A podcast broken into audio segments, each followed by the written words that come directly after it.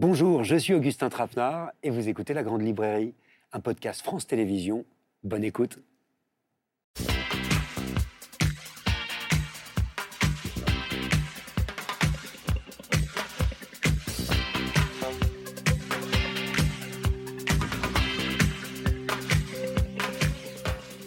Bonsoir, bienvenue dans la Grande Librairie, une émission, comme vous le savez, qui fait des pas de côté face à l'actualité, au quotidien, à l'urgence du monde. Ici, on vous propose des détours, des échappées. Alors c'est le moment de vous asseoir dans votre fauteuil ou sur votre canapé, de vous installer confortablement où que vous soyez, parce qu'ensemble, on va partir. Au gré de voyages, de pérégrinations, de routes bien réelles et de chemins de fiction, vous êtes avec nous, en cercle, autour de cette table de papier.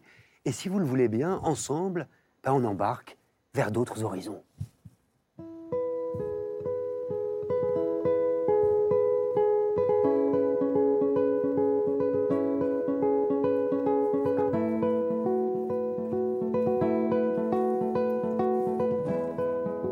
Bonsoir Sylvain Tesson. Bonsoir. Où n'êtes-vous pas encore allé? Ça, c'est une question qu'il faudra vous poser, Sylvain, quand même. Dans ce très beau livre qui s'appelle Blanc, le plus lettré de nos aventuriers nous embarque dans une traversée des Alpes à ski en quatre hivers et 85 jours. C'est un hymne à la beauté, à la poésie et à l'ascension de l'esprit. Bonsoir Sandrine Colette. Bonsoir. On se souvient de votre très beau roman Et toujours les forêts, grand succès en librairie. C'est pas fini. On était des loups raconte aussi un périple, mais de fiction, d'un père et de son petit garçon dans une nature sublime et hostile. C'est une histoire de deuil, de paternité et d'instinct surtout, l'instinct qui habite votre style. Bonsoir Lionel Duroy. Bonsoir. Merci d'être avec nous. Quelle idée avez-vous eue, vous, un jour, à 70 ans, de vouloir disparaître? C'est le titre de ce roman, Disparaître, qui revient sur votre ruée vers l'Est, en vélo, jusqu'aux confins du delta du Danube, un voyage sans retour dont on se doute, puisque vous êtes parmi nous, qu'il a un petit peu tourné court, mais où triomphe la vie, la tendresse et l'écriture. Et puisqu'on parle d'écriture, comme je vous invite à découvrir celle de Philibert Hume. Bonsoir. Bonsoir. Votre roman Fleuve est un premier roman, même si vous écrivez depuis longtemps. C'est une drôle d'épopée sur un canoë le long de la Seine jusqu'à Honfleur, à nous, les joies et les galères de l'aventure qui n'est jamais aussi belle que lorsqu'on la raconte. Sur ce plateau, donc, qui ressemble à un camp de fortune où on va se raconter nos pulsions et nos passions d'ailleurs, vous l'avez entendu, nous sommes accompagnés toute la soirée par une guitare. Et pas des moindres, celle du prodige classique et aventurier à sa manière, Thibaut Covin, qui parcourt le monde avec sa musique, qui va nous aider tous ensemble à prendre le large, à cheval, à vélo, à ski, ou même en canoë. Bonsoir Thibaut.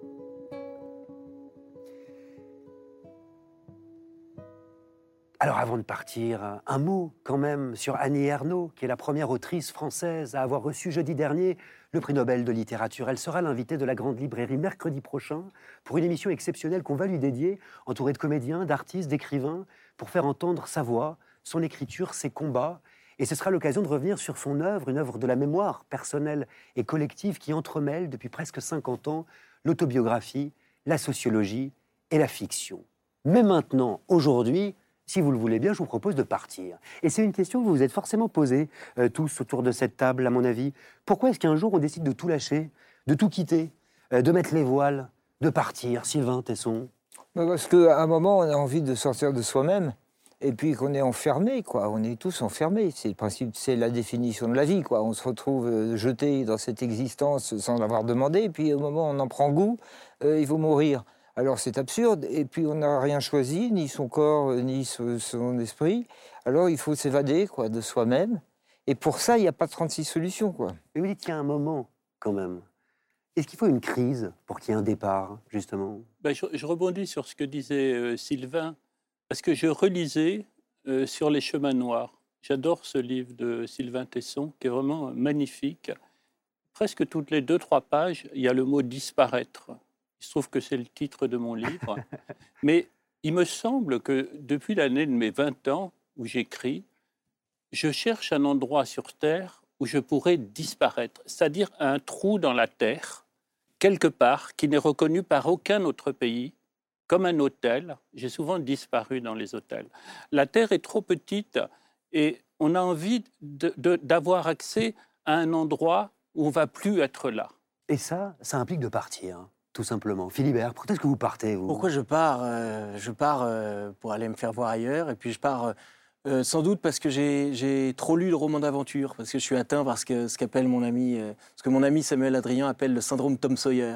Il a tellement lu Tom Sawyer qu'il croit qu'il finit par croire que c'est vrai, et il décide de partir sur les traces de Tom Sawyer. Alors moi, je, je suis pas très mature comme garçon et voilà, je revis des aventures de Tintin à ma sauce, à ma manière. Vous, vous avez tout quitté, Sandrine Colette, un jour. Vous avez quitté euh, la région parisienne, votre métier d'enseignante, pour vous installer au milieu des forêts, loin. Pourquoi?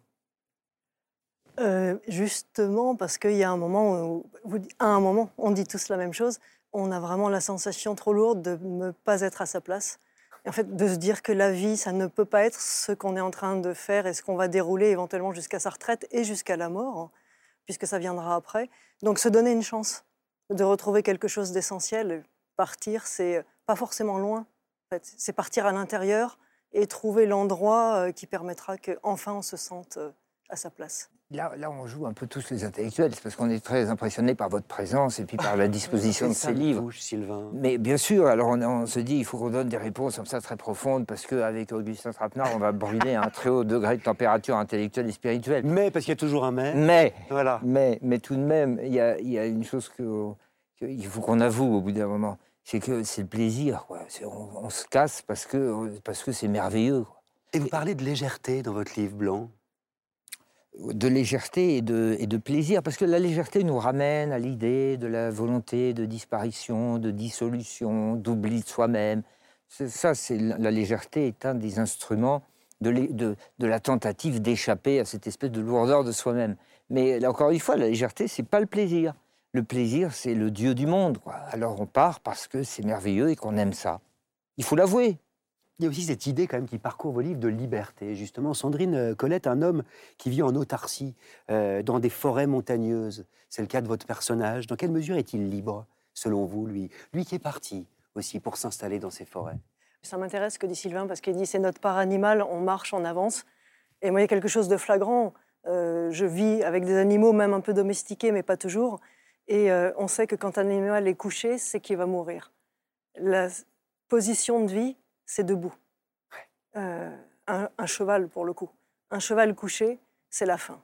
Et donc, il faut être debout et il faut avancer. D'ailleurs, vous, le dites très bien, avancer euh, pour ne pas mourir, simplement. Et ça, je le vois, je le vis, je l'observe tout le temps.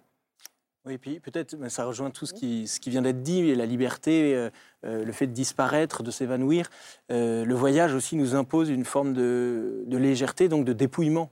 En fait, je crois qu'on est, on est très encombré, très empêtré dans nos vies citadines, et le, voyage impose, impose cette, cette sobriété. elle se limite à, aux objets qu'on emporte avec soi sur une paroi, par exemple, ou, ou en canoë, ou n'importe, euh, quel que soit le, moyen de transport, on se dépouille. Et je crois que c'est comme ça qu'on atteint. Euh, j'adore cette idée de, de, plus rien avoir, en fait, de, partir sans protection, de quitter sa zone de sécurité. Et c'est à ce moment-là, en fait, qu'on s'interpénètre avec le monde. Vous n'avez plus rien qui vous protège. Vous n'êtes plus dans votre langue. Vous n'avez plus rien. Vous avez juste une tente. Vous êtes à disposition de la vie. Tout peut arriver. Et il arrive toujours énormément de choses. C'est impressionnant ce qui arrive en voyage. Surtout quand on est seul. Parce que moi, j'aime être seul. Mais par exemple, j'ai adoré le, le, livre de Philibert. ils sont trois. Je me suis tellement régalé avec ce livre, tous les trois sur leur canot, là. Alors justement, quand on part à plusieurs, puisque c'est le cas pour vous deux, qu'est-ce qui fait un bon coéquipier? À quoi ça tient, Sylvain Tesson À la distance de sécurité. Comment ça? Bah, euh, le, voyage, c'est une, allégorie des relations humaines. Euh, le problème de l'autre, c'est quand il est là. Euh, c'est vrai, mais c'est une évidence ce que je dis là. S'il y avait moins de monde autour de soi, la vie serait tout de même plus vivable. C'est ce qu'on se dit d'ailleurs quand on part. Oui, parce qu'en l'occurrence, votre coéquipier à vous, il vous sauve la vie, potentiellement. Oui, mais c'est un alpiniste. Et l'alpinisme a inventé une relation humaine euh, assez géniale. C'est que euh, on, se voue l'un à l'autre, on tient la vie de son compagnon de cordée dans les mains, lui-même tient votre vie dans ses mains. Donc il y a une espèce d'allégeance tout à fait vitale. Mais il y a une distance de sécurité qui est de 50 mètres quand on a une corde. Et là, ça, ben, ça résout tous les problèmes. Moi, j'aime beaucoup les autres, mais j'aime aussi la distance qui m'en sépare. Quoi. Après l'Himalaya à pied, dans la marche dans le ciel, l'Islande à vélo On a roulé sur la terre, ou encore l'Asie centrale à cheval dans la chevauchée des steppes, Sylvain Tesson a décidé de chausser les skis pour une traversée des Alpes en compagnie du renommé et fort bien nommé grimpeur de haute montagne Daniel Dulac. De cette aventure extrême qu'il a menée sur quatre hivers, je le disais, et en 85 jours, il a tiré son nouveau livre qui s'appelle Blanc. C'est un récit de voyage qui se lit comme un poème. On est aveuglé par l'éclat de la poudreuse, frigorifié par les couloirs de vent, épuisé par l'effort que l'on partage forcément en tant que lecteur. C'est une immersion complète dans la beauté d'un paysage et d'une langue. Et j'ai envie, là, de vous proposer un aperçu de cette expérience sensorielle par la magie d'une image qui va s'afficher derrière moi, par la magie des mots de Sylvain Tesson et la magie des cordes de Thibaut Covin qui nous accompagne aujourd'hui.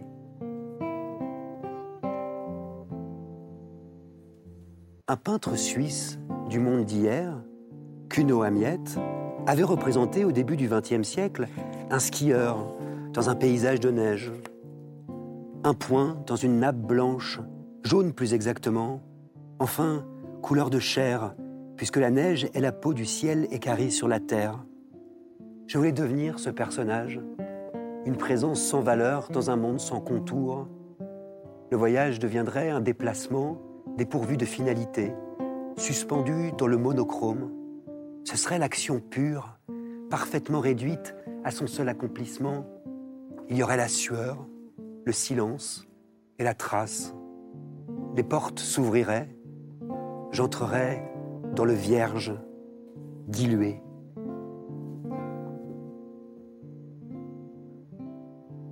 Sylvain Tesson, en quoi, à l'issue de vos quatre hivers dans les Alpes, êtes-vous devenu ce personnage du tableau de Cuno Amiette Ça arrive assez vite à ski, parce que à ski de randonnée. Le ski de randonnée, c'est la possibilité qu'on se donne avec euh, des, des, skis euh, spécialement équipés de pouvoir remonter la pente et de la descendre ensuite en enlevant les pots qui vous permettent de monter.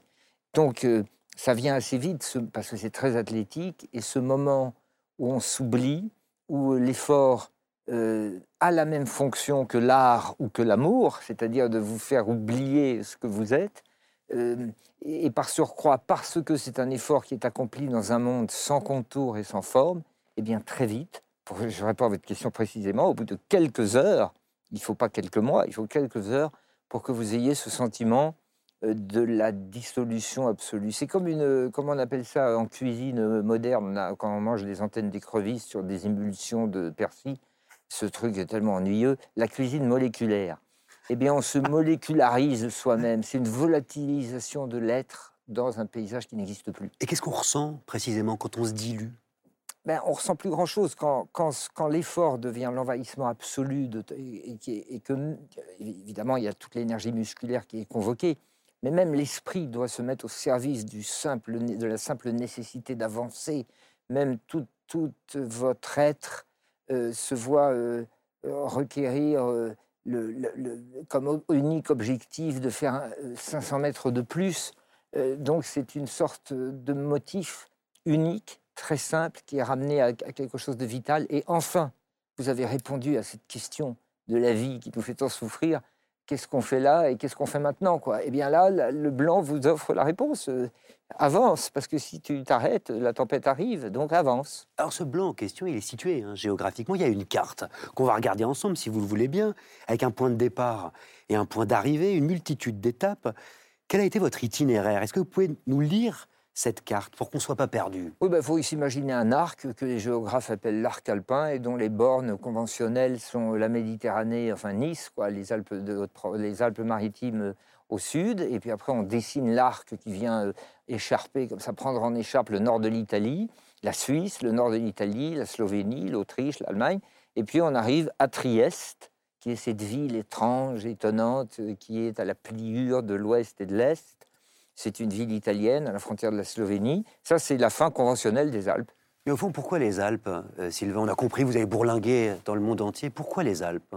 Parce que c'est là, tout proche de nous, et que nous vivons dans un sentiment que l'Europe euh, appartient à une géographie euh, de l'aménagement du territoire, qui est un peu la définition de la fin du mystère géographique, parce que le paysage européen dans beaucoup d'endroits où l'homme a été mécanisé, où la vie a été marchandisée, où tout le charme de nos existences a été réduit à euh, des impératifs de supermarché, euh, eh bien les Alpes restent là comme une sorte de, d'espace, ce- cet arc que je viens de, décrire d'ailleurs en, mélangeant tout, mais cet arc qui vient coiffer euh, toute cette partie de l'Europe offre encore des interstices, c'est-à-dire des endroits de vierges, purs, sans contour, où les yeux comme ça peuvent voir un paysage très pâle, où tout d'un coup le ciel et la terre se confondent. Et puis ça offre surtout la possibilité de glisser sur un élément, la neige quoi, qui est euh, un élément éphémère, euh, fugace, euh, qui, qui existe sans exister, qui est appelé à mourir et sur lequel soi-même on ne laisse qu'une trace. Donc tout ça en fait ne devrait pas consist- euh, constituer un livre. C'est une anomalie totale de raconter ces choses-là. On devrait, en fait, je devrais me taire, chose que je n'arrive pas à faire, et ce- ne surtout pas écrire. Cette question du lieu, est-ce qu'il faut toujours que ça relève d'une confrontation? Faut-il toujours que ce soit un exploit euh, pour vous?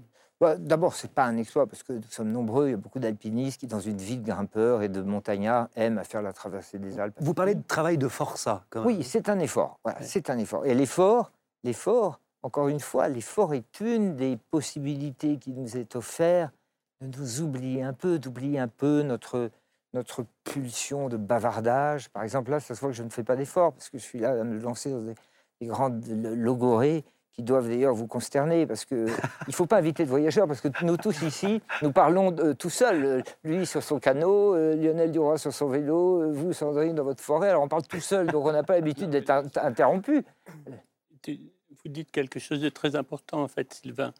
C'est dans l'effort, c'est dans le travail qu'en fait, que tout d'un coup, la vie prend un sens. Sans ça, on ne sait pas ce qu'on fait ici. Donc, pour moi, c'est très important. L'écriture et le vélo ont toujours été mêlés, parce qu'en fait, ça nous contient à l'intérieur de l'effort. Quand je vois Sylvain Tesson escalader ou quand je relis euh, sur les chemins noirs, et comme je suis sur mon vélo, à l'intérieur de cet effort-là, on a des moments de bonheur incroyables. Si- Sylvain Tesson pose la question, page 109 de son livre, que gagnerais-je à m'infliger ces fatigues? Oui, bien sûr, parce que l'effort euh, est en fait euh, anti-naturel. D'ailleurs, euh, il y a un antidote merveilleux à l'effort qui s'appelle la paresse. Quoi. Et le, le corps humain n'est pas fou, il ne veut pas souffrir. Et pourquoi se mettons dans ces, dans ces situations de tempête, de froid, de privation relative hein? Attention, ça reste quand même de la pratique de loisirs agréables, d'une géographie un peu hostile, mais enfin, il y a pire quoi, dans la vie. Puis surtout, ça, c'est voulu. Tout ce que nous faisons ici, c'est de notre plein gré. Oui. Enfin, referme cette parenthèse légèrement de contrition Mais légère. mais- salutaire. hein, ouais. oui, qu'il fallait faire, parce que c'est vrai qu'il ne faut pas non plus que nous jouions euh, comme ça le- les, le- les, les- les héros de l'effort. hein. Ce ne serait pas votre genre. Non, pas du tout, parce que ça reste, euh, encore une fois, moi j'en reviens à cette idée du, du plaisir extrême. Mais pour répondre à la question de pourquoi s'inflige-t-on ça, c'est aussi parce que lorsque euh, le- le- l'esprit humain cherche euh, l'inspiration, par exemple un mot qui qui ne viendrait pas, on se lève et on fait les 100 pas. Donc il y a une espèce de thermodynamique, pour dire les choses simplement, de thermodynamique de la pensée, c'est-à-dire que le mouvement, le frottement du corps, euh, enfin dans, l'exercice du voyage, hein, le frottement du corps sur la route par exemple, euh, le frottement du corps, le, le- le frottement musculaire, enfin l'effort quoi, pour dire les choses plus, euh, plus simplement, produit la pensée. C'est ça la thermodynamique. Vous frottez deux corps et il y a de la fumée. Eh bien, le, le- le frottement, c'est l'effort et la fumée, c'est la pensée. Mais moi, j'ai j'ai une question qui, qui- qui m'intéresse vraiment, que je voudrais vous poser à tous les deux.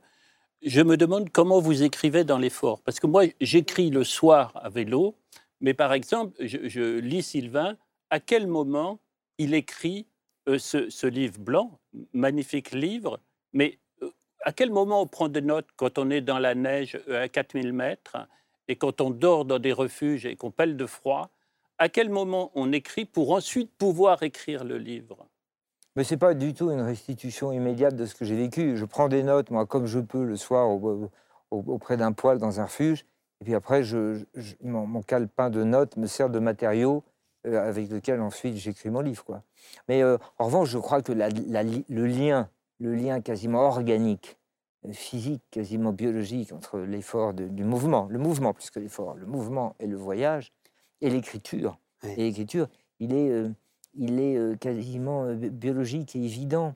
Et plus les choses sont poétiques, plus elles sont vraies. À partir du moment où on croit ça, eh bien, on se dit, je vais écrire pour non seulement pour prouver que c'est vrai, mais peut-être pour qu'un jour ça arrive. Et vous l'écrivez, le voyage devenait notre poème.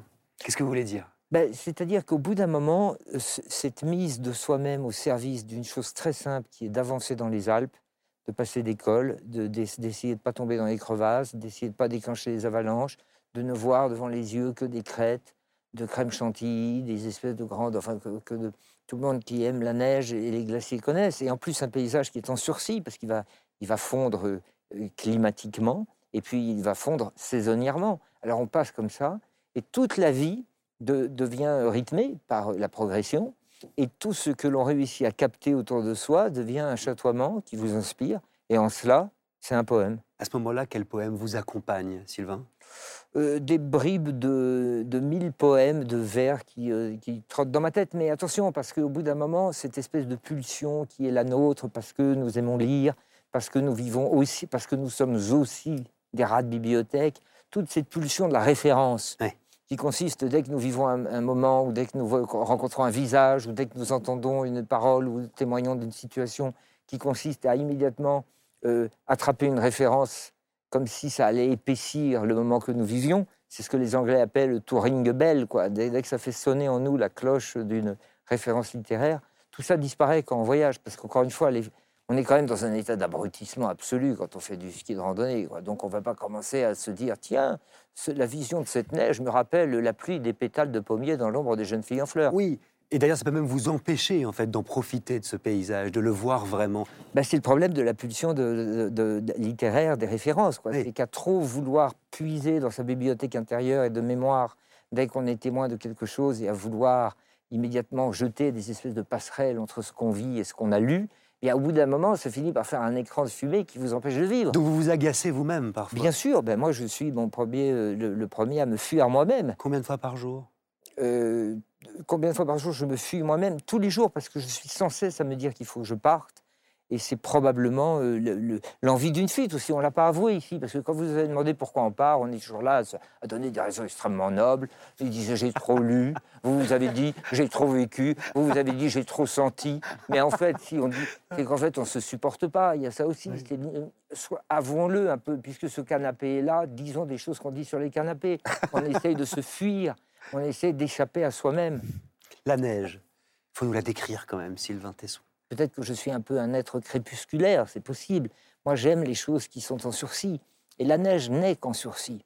Euh, c'est une substance, en fait, en réalité, beaucoup plus qu'une surface.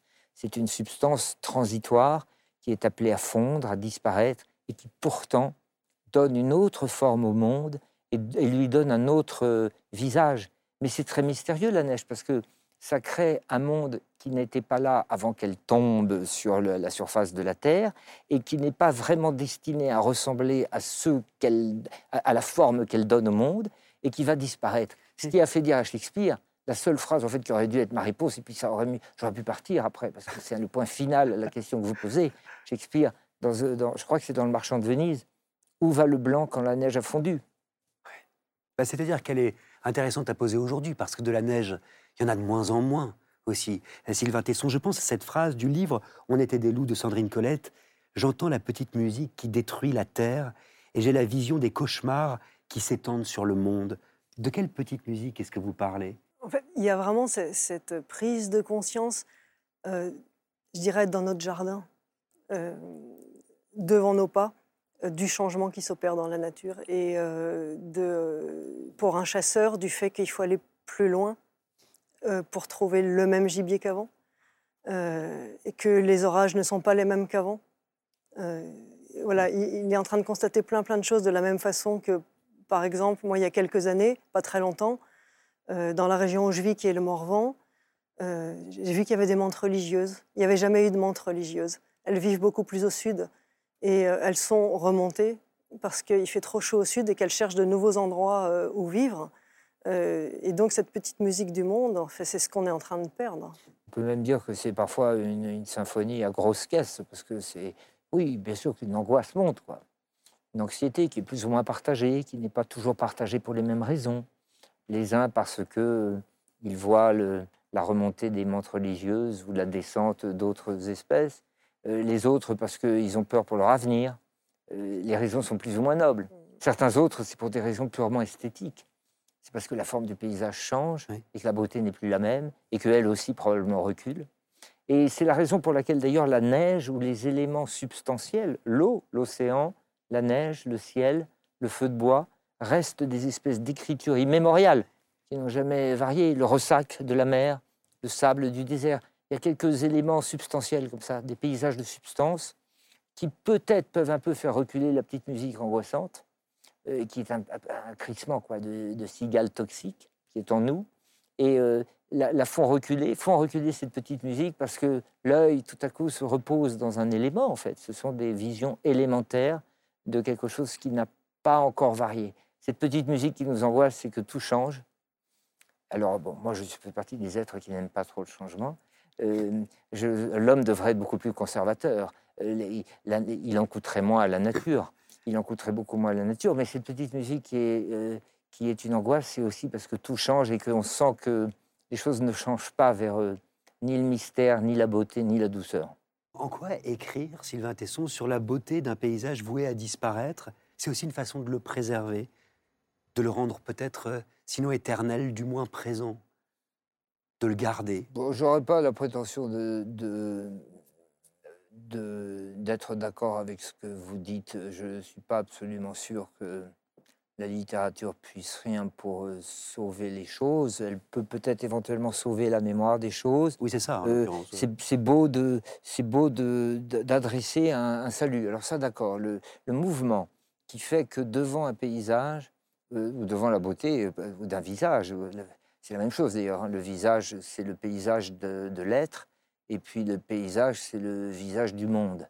Alors quand on est saisi par la beauté d'une rencontre, ça peut être un animal d'ailleurs, une menthe religieuse, même si elle remonte, euh, eh bien, euh, c'est quand même, euh, à mon avis, la plus belle chose qu'on puisse offrir en offrande pour manifester sa dévotion et sa révérence.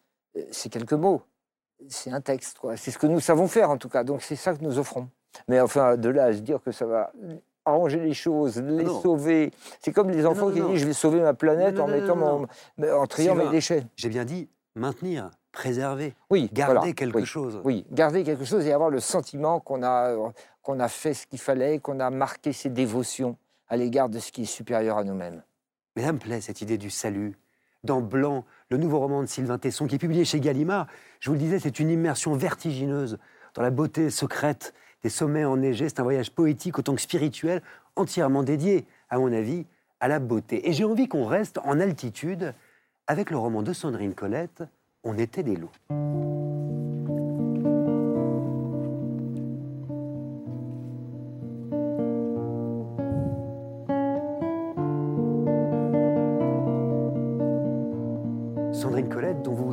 Sans doute des romans Et toujours les forêts, où ces orages-là, grand succès en librairie, nous transportent dans une région montagneuse.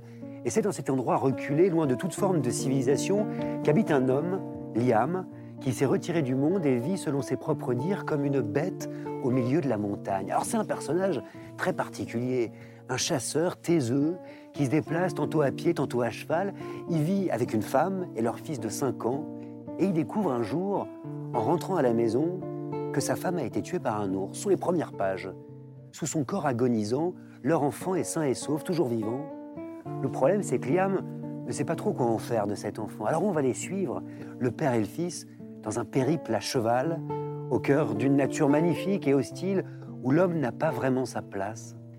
Et cette nature, Sandrine Colette, elle est hantée par une présence, j'irais même jusqu'à dire par une voix, celle du loup. Cet animal, qu'est-ce qu'il vous raconte? À vous. Ah, alors, moi, j'ai. C'est vraiment le mensonge de l'écrivain, parce que j'ai jamais vu euh, de loup en vrai, enfin, à part, sauf dans un zoo mais jamais en liberté. Et je ne l'ai jamais entendu chanter en vrai. Euh, donc j'ai dû me contenter de vidéos. Euh, et j'ai trouvé que, euh, c'est ce que je fais dire au personnage du coup, que dans le chant du loup, ce qu'il dit bien qu'il il refuse qu'on dise que les loups hurlent, hein, ils disent qu'ils chantent. euh, et que dans le chant du loup, en fait, ça vous fait, euh, ça vous donne des frissons immédiatement, ça vous donne la chair de poule. Et il y a quelque chose de l'ordre de l'indicible, de quelque chose de l'ordre de purement instinctif, comme un retour à l'intérieur. On a l'impression de retrouver euh, quelque chose de notre origine. Il le dit avec beaucoup de mélancolie, à une époque où on était des loups. Oui, c'est ça. Mm. Cette proximité avec l'homme. Évidemment, je me tourne vers Sylvain. Tesson, qui lui l'a vu, le loup, et plus d'une fois. Oui, bien sûr, on l'a été, mais enfin, c'était quand même il y a longtemps.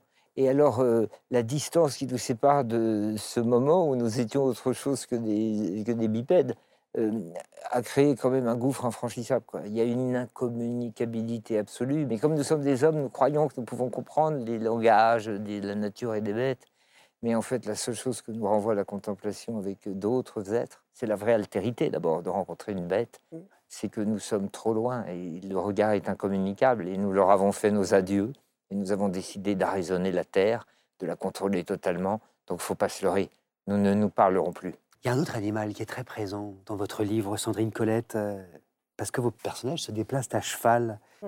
D'ailleurs, vous nous avez apporté, euh, j'ai l'impression, un fer à cheval et un marteau. Qu'est-ce que c'est que cette histoire? C'est ça. C'est une histoire du livre. hein. Euh, la nécessité d'avoir un cheval bien chaussé. Euh, je dirais bien qu'il veut aller loin, ménage sa monture, mais voilà, c'est plus que ça. C'est aussi ce qui a fait la supériorité à un moment de certaines armées sur les autres. C'est quand on a inventé le fer à cheval. Le fer à cheval, c'est ce qui fait que le cheval ne se blesse pas.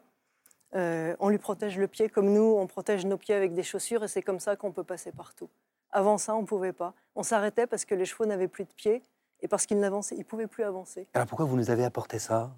Euh, parce que un, un fer, ça tombe, évidemment. hein. C'est toujours étonnant les gens qui connaissent pas, on a l'impression que quand on met un, un fer au pied d'un cheval, ça va durer des années. Euh, ça tient six semaines un fer. C'est-à-dire que quand on randonne à cheval, on a toujours le marteau à brocher, quelques clous, une pince, et à tout moment on peut remettre le fer. euh, Ce qui passionne compagnon. de- de- dans votre livre, quand vous parlez comme ça euh, d'animaux, euh, il y a quelque chose que vous interrogez que je trouve passionnant, c'est la question de l'instinct. Et, et notamment dans cette relation entre le père et son fils, c'est cette existence ou non d'un instinct paternel. Ça semble absolument central dans votre livre.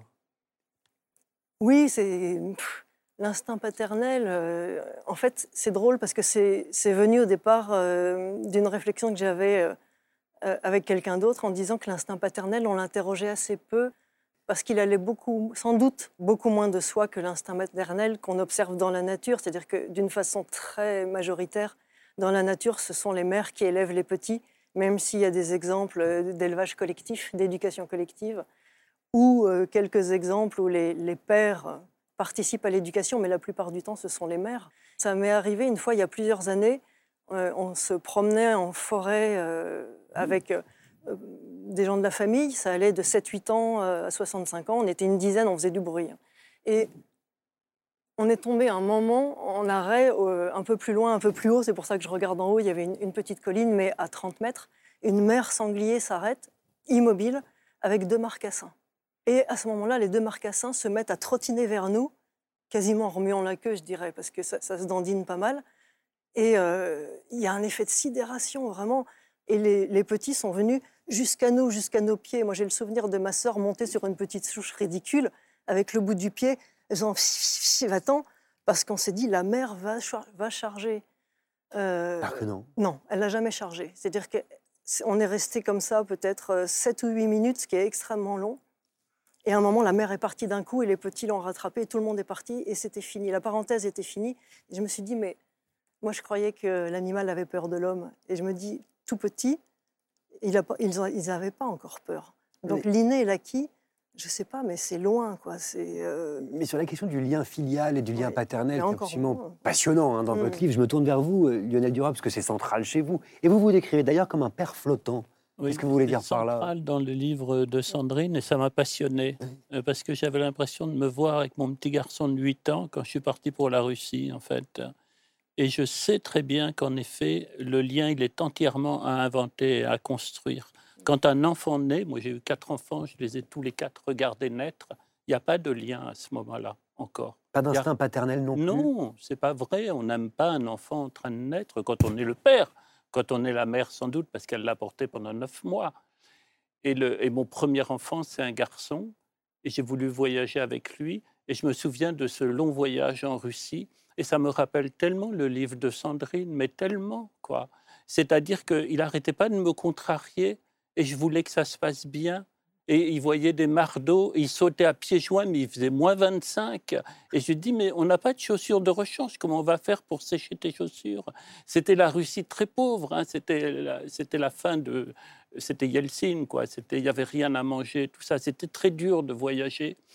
Et, et là commencent à se créer des liens? Moi, j'ai adoré, c'est central dans le livre de Sandrine, euh, ce lien entre le père et l'enfant et ce ras-le-bol du père au début, quoi, qui, qui, en a marre, quoi. Il essaie de confier cet enfant à quelqu'un d'autre, puis les, les, grands-parents ou les oncles et tantes ne veulent pas le prendre. Et donc, il, va falloir construire quelque chose. Et en fait, c'est ça, être père. Est-ce que ça relève de l'instinct, Sandrine Colette, justement, l'écriture, pour vous? Ah, alors oui, j'aime beaucoup que vous disiez ça parce que j'ai l'impression d'être tout sauf euh, un écrivain cérébral. Euh, c'est-à-dire que j'essaye euh, de me. C'est contradictoire, de me défaire des mots, de me défaire de l'intellect, en fait, de n'avoir plus que. Sylvain va encore dire que moi j'ai trop senti, mais oui, de n'avoir plus que des sensations et des images. En fait, d'essayer de, de, construire un film dans ma tête, dans mes tripes, et quand c'est là, de trouver les mots qui vont correspondre exactement comme peut-être un peintre a une idée, une fulgurance, et lui, il va trouver les couleurs euh, et les traits de pinceau, ce que je suis incapable de faire. Moi, j'avais été euh, humiliée euh, plus jeune en essayant de peindre, alors que j'avais l'impression d'avoir dans ma tête des espèces de mondes merveilleux. Et puis, je l'ai mis sur une toile ou sur un papier, je me souviens plus à ce moment-là. et il en est sorti quelque chose qui n'avait pas tellement de forme, qui n'avait pas rien, et qui était euh, gris et marron euh, et jaune. Quoi. C'est-à-dire l'incapacité à traduire ce qu'on a au fond de soi, mais vraiment dans les tripes, pas dans la tête, dans les tripes. C'est intéressant cette question de l'instinct d'écrire. Il y a quelque chose de cet ordre-là chez vous Trois? J'aimerais, mais hélas non. Euh, moi j'aimerais que ce soit mon instinct qui conduise ma main, la plume. Ce serait formidable. Je créerais un personnage et puis euh, je n'aurais plus qu'à laisser mon écriture lui courir après pour que se développe la trame narrative du roman. Mais tu parles Sûrement pas. Moi, c'est un labeur. C'est pas du tout l'instinct.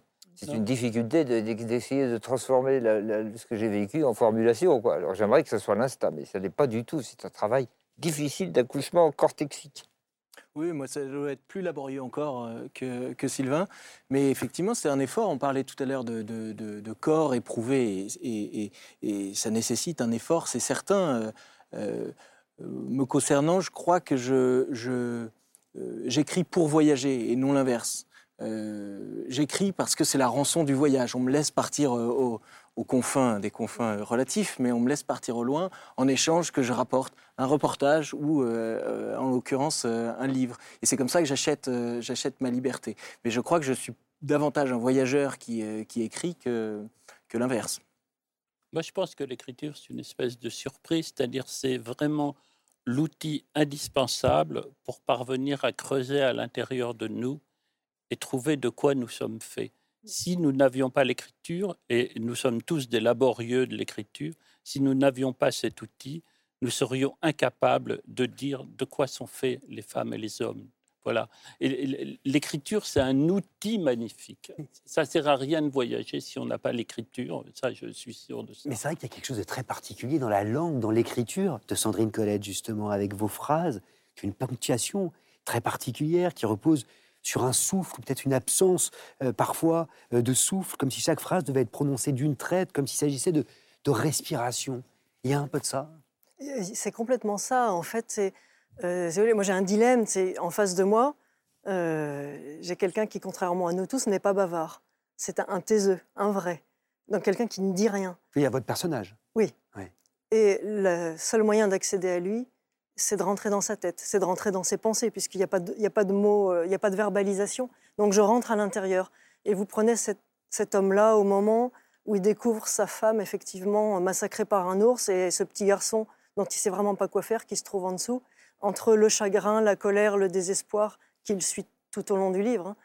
Euh, comment est-ce qu'on peut le rendre autrement que euh, en imitant, en convoquant une pensée en désordre, euh, affolée, emballée, euh, c'est-à-dire où il n'y a plus de point, il n'y a plus de virgule. On, on, sait, nous, de temps en temps, quand on est en rage, quand on est en désespoir et qu'on rumine, on parle comme ça. Et quel effet est-ce que ça a eu sur vous, euh, lecteur, justement, Philibert Hume? Le livre de, Sandrine, cette langue, bah, il, y a une, langue évidente et, on, et une oralité. Et effectivement, on, l'entend parler, je dirais presque qu'on l'entend penser. Et, et, euh, c'est fou à quel point euh, cette, euh, on s'accoutume à cette musique et elle devient lancinante. Et c'est un, un, refrain qu'on finit par avoir dans l'oreille et dans la tête. elle m'a fait beaucoup penser, Sandrine, au livre de Cavana que j'ai adoré à l'époque, l'héritage, et tout ça. C'est-à-dire qu'elle écrit complètement avec peu de mots et très tripale voilà. Et donc, elle est à l'intérieur de son personnage, qui est un personnage assez fruste, assez, et en même temps hypersensible. Et ma foi, il n'y a que ces mots pour parvenir à le dire. Oui, on ne sait pas où on est, d'ailleurs. On a peu de mots. Mm. La forêt, qui est absolument centrale, renvoie au conte, dans tout ce qu'il y a de plus euh, violent, archétypal, dans tout ce qu'il y a d'inconscient euh, également. Je me suis même demandé, avec quel conte est-ce que vous avez grandi et à quoi est-ce que vous pensiez, Sandrine Colette? Quand j'étais petite? Oui, oui, oui, en écrivant ce livre aussi. Oui, je plaisante. Euh, pas au compte. Je pense que euh, en fait, c'est parfaitement inconscient. C'est le côté euh, qui fait qu'on a des obsessions, on a des tocs et que, comme disait Sylvain, on est bien sur ces canapés-là parce que finalement, on, a une raison d'y être. C'est-à-dire que ce sont des choses qui me dépassent sans que je le sache jusqu'à ce que le livre soit écrit. Mmh. Et le conte, j'ai grandi avec les contes euh, de, Grimm, de Perrault, euh, mais aussi des histoires que les parents nous inventaient. Donc des petits contes euh, qui commençaient par Alors un jour. Voilà, c'était pas Il était une fois, c'était Alors un jour, et c'était l'imagination simplement de mon père, en l'occurrence. Ça se passait dans les forêts parfois? Ça se passait à la campagne, mais en fait pour moi, là où je me rends compte que je suis dévorée par le conte, c'est que schématiquement et systématiquement, j'ai une forêt, un héros, un ogre. Voilà. Après, je décline. Euh, mais. Attendez, moi j'adore que vous disiez dévorer, parce qu'il y a cette phrase qui me hante dans le livre de Sandrine Colette, où elle écrit, page 131, La nature, si elle peut, nous bouffe. Avec cette violence, justement, du verbe bouffer ici. Comment vous l'entendez, ça? Je l'entends euh, comme les temples d'Angkor, vous voyez? C'est-à-dire qu'au moment où vous lui laissez une brèche, euh, elle va tout reprendre. Tchernobyl, les images aériennes aujourd'hui de Tchernobyl avec les bâtiments qui sont en train d'être euh, euh, envahis, effondrés, éboulés par euh, les lianes, le lierre, les, arbres qui reprennent, les projections que certains documentaires ont pu faire sur la vie sans humanité sur Terre à 5 ans, à 10 ans, à 20 ans, à 50 ans, à 100 ans. Réellement, je pense que, je ne sais pas si c'est parce que la nature a horreur du vide, mais moi, j'ai l'impression de temps en temps, je sais que je fais un anthropomorphisme et que c'est faux, mais la sensation, c'est que la nature a horreur de nous, que le jour où on disparaîtra, euh, elle se dira vraiment bon débarras. Lisez On était des loups de Sandrine Colette, c'est aux éditions La c'est une expérience de lecture très puissante, faite de sensations, de bruit, on l'a compris, le parfum d'un sous-bois, le souffle d'un cheval, la morsure du vent, mais c'est aussi la très belle histoire d'un homme qui apprend à devenir père, dans une montagne plus vivante, plus dévorante euh, que jamais. Il est l'heure, maintenant, tout ce temps que nous sommes, euh, de descendre de la montagne. À cheval ou pas, vous avez le choix pour aller en librairie indépendante, évidemment. D'autant que certains libraires vous attendent à partir du 17 octobre pour l'opération Donner à lire, que l'on soutient ici à la Grande Librairie. Pendant un mois, on vous invite à rajouter un livre jeunesse à vos achats en librairie, un livre qui sera offert à un enfant ou un adolescent qui n'en a pas, par les bénévoles du Secours populaire. En 2021, 15 000 livres ont été collectés. Cette année, grâce à vous, on va faire beaucoup mieux. Quand vous irez acheter les romans de nos invités, évidemment, Sylvain Tesson, Sandrine Colette, Lionel Duroy et Philibert Hume, que l'on va retrouver dans un instant. Mais juste avant, direction Ganges, aux portes des Cévennes, dans la librairie L'Arbre sans fin, avec Amélie Lescroel. C'est un portrait signé Inès de la Mode Saint-Pierre. J'ai besoin de vivre plusieurs vies, euh, j'en aurai jamais assez. Je suis biologiste, euh, je travaille sur les manchots en Antarctique et euh, je suis libraire depuis 4 ans et demi ici à Ganges, au pied des Cévennes. Ce qui réunit mes deux vies, c'est à la fois l'amour des grands espaces et l'amour de la littérature. Des livres, j'en ai toujours eu avec moi, j'en ai toujours dans mes bagages quand je pars. Et ici, j'essaye d'amener aussi l'amour de la littérature de voyage et des grands espaces. Notre librairie s'appelle la librairie L'Arbre sans fin parce qu'on voulait vraiment euh, prendre racine ici auprès des gens. C'est un point ressource pour des gens qui habitent euh, parfois à 10, 20, 30 km de chez nous. Moi, le conseil que je donne à tous les parents, à tous les amoureux, à tous les grands-parents, c'est de se lire à voix haute un peu tous les soirs si possible. C'est important pour faire passer les émotions et pour faire passer des textes de manière incarnée. Mon livre hors norme, c'est Et quelquefois j'ai comme une grande idée de Ken Kesey. Dans les grandes forêts de l'Oregon, on va suivre une famille de bûcherons extrêmement toxiques. C'est complètement immersif parce que Ken Kesey raconte tout ça dans un espèce de flot de conscience. On passe de, des pensées de l'un, d'un des personnages à un autre et c'est déroutant et en même temps ça laisse des impressions pour toujours. Ma claque, c'est La vie têtue de Juliette Rousseau.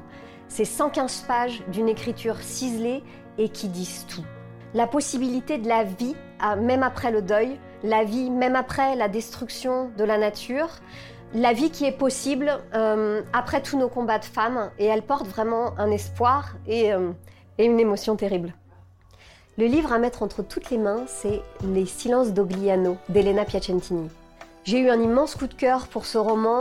Elle utilise une langue incroyable pour décrire euh, la nature méditerranéenne. C'est une autrice qui vient aussi du polar, donc il y a un sens de la narration euh, qui est extrêmement maîtrisé.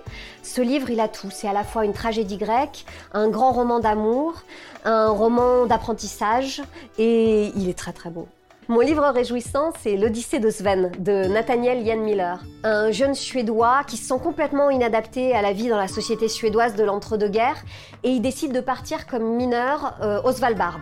Et petit à petit, il va se muter en cette espèce d'ermite euh, célèbre, euh, Sven le Borgne, puis Sven le baiser de phoque. Euh, il va se faire des amis complètement improbables, euh, un trappeur socialiste qui va essayer de l'initier euh, au mystère de la politique russe. À la lecture de ce livre, vous allez vraiment ressentir la force des amitiés humaines durables et ça fait beaucoup de bien. Sven, le baiser de phoque. Donc, euh, Sylvain Tesson, vous la connaissez Cette libraire Amélie Escroel, qui est formidable par ailleurs. Euh, Madame Escroel. L'escroel. Oui, elle, guérit, euh, je ne sais pas si elle guérit les escroels, mais en tout cas, elle nous fait rire. Et, les Cévennes ont l'air d'être un endroit tout à fait merveilleux. Comme le dit un libraire que j'aime beaucoup, la librairie, c'est mieux que l'avion, ça vous transporte où vous voulez et vous pouvez y faire plusieurs voyages d'un coup. À vos côtés, Sylvain Tesson, puisque vous parliez Lionel Duroy, dont on va parler euh, du nouveau roman Disparaître, Sandrine Colette, le guitariste euh, Thibaut Covin, qui est venu nous accompagner toute la soirée, et le jeune, drôle et talentueux Philibert Hume.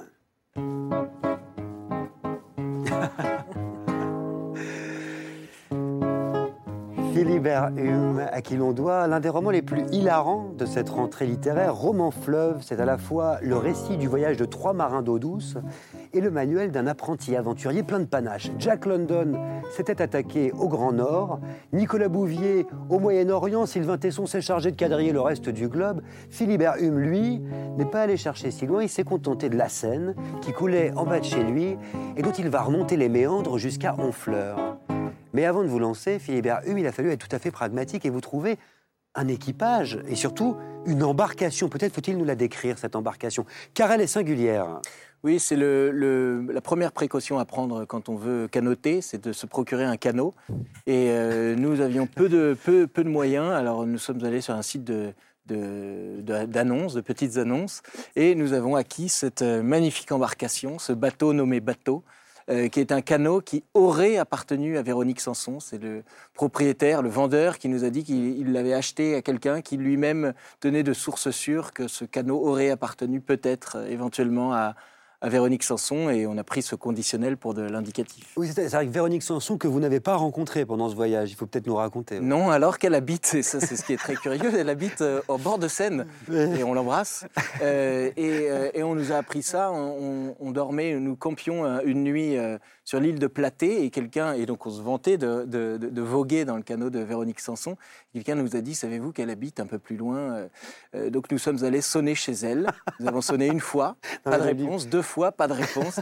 Et nous sommes re- repartis. Et c'est de cette façon que nous n'avons pas rencontré Véronique Sanson. Alors ce canot, il a fallu l'équiper, évidemment, euh, le rendre plus performant, le doter euh, d'une mature et d'une voilure. Euh, Vous aviez des connaissances en matière de construction nautique, vous? Absolument aucune. On l'a compris. Oui, oui, aucune, euh, mais euh, j'étais environné, comme je vous disais en début d'émission, par euh, hanté par les, les récits d'aventure et, et tout bon marin veut une, veut une voile. Alors euh, nous nous sommes procurés en allant dans un magasin de bricolage une, une tringle à rideau et avec un rideau de douche, nous avons comme ça monté une voile à notre, euh, à notre embarcation. Ça peut fonctionner euh, à la voile, ça, ça a fonctionné euh, environ 12 secondes, mais c'était les 12 très belles secondes. Le magasin, c'était Roi Merlin, comme l'appelle votre grand-père. C'était Roi Merlin. on s'est on s'est rendu au Roi Merlin. Cette installation avec une tringle à rideau, elle a tenu, Philibert Hume Non, pas tout à fait. Non, non, non, non. Elle a tenu jusqu'à jusqu'à Rouen. Nous avons dématé à Rouen euh, parce que le, le vent était, était trop fort euh, euh, dans cette région-là du globe. Les vents peuvent atteindre euh, 50 km/h. Euh, C'était très fugace comme, comme expérience. Encore une fois, ça a soufflé pendant 10 ou 15 secondes. Et, et Samuel Adrian, qui, qui bordait les écoutes à l'arrière du, du canoë, était agrippé à ses écoutes. Il aurait dû, il aurait, on le voit là, il aurait dû donner du mou, comme on dit, et il n'en a pas donné. Si on en croit le récit de Philibert Hume, Sylvain Tesson, ici présent, l'a vu. Moi, j'aimerais vraiment de l'honnêteté. Qu'est-ce que vous en avez pensé, Sylvain? Bah, on a eu euh, euh, mes sœurs et moi parce que nous étions quelques, nous étions euh, au bord de la Seine à Chatou et ils venaient de partir, ils arrivaient parce que je connais depuis longtemps moi ce garçon alors euh, on les attendait et on les a vus arriver et on a éprouvé une immense compassion. et on s'est dit ne passeront pas euh, ni la nuit ni le prochain méandre, euh, ce en quoi d'ailleurs euh, l'aventure nous a donné tort.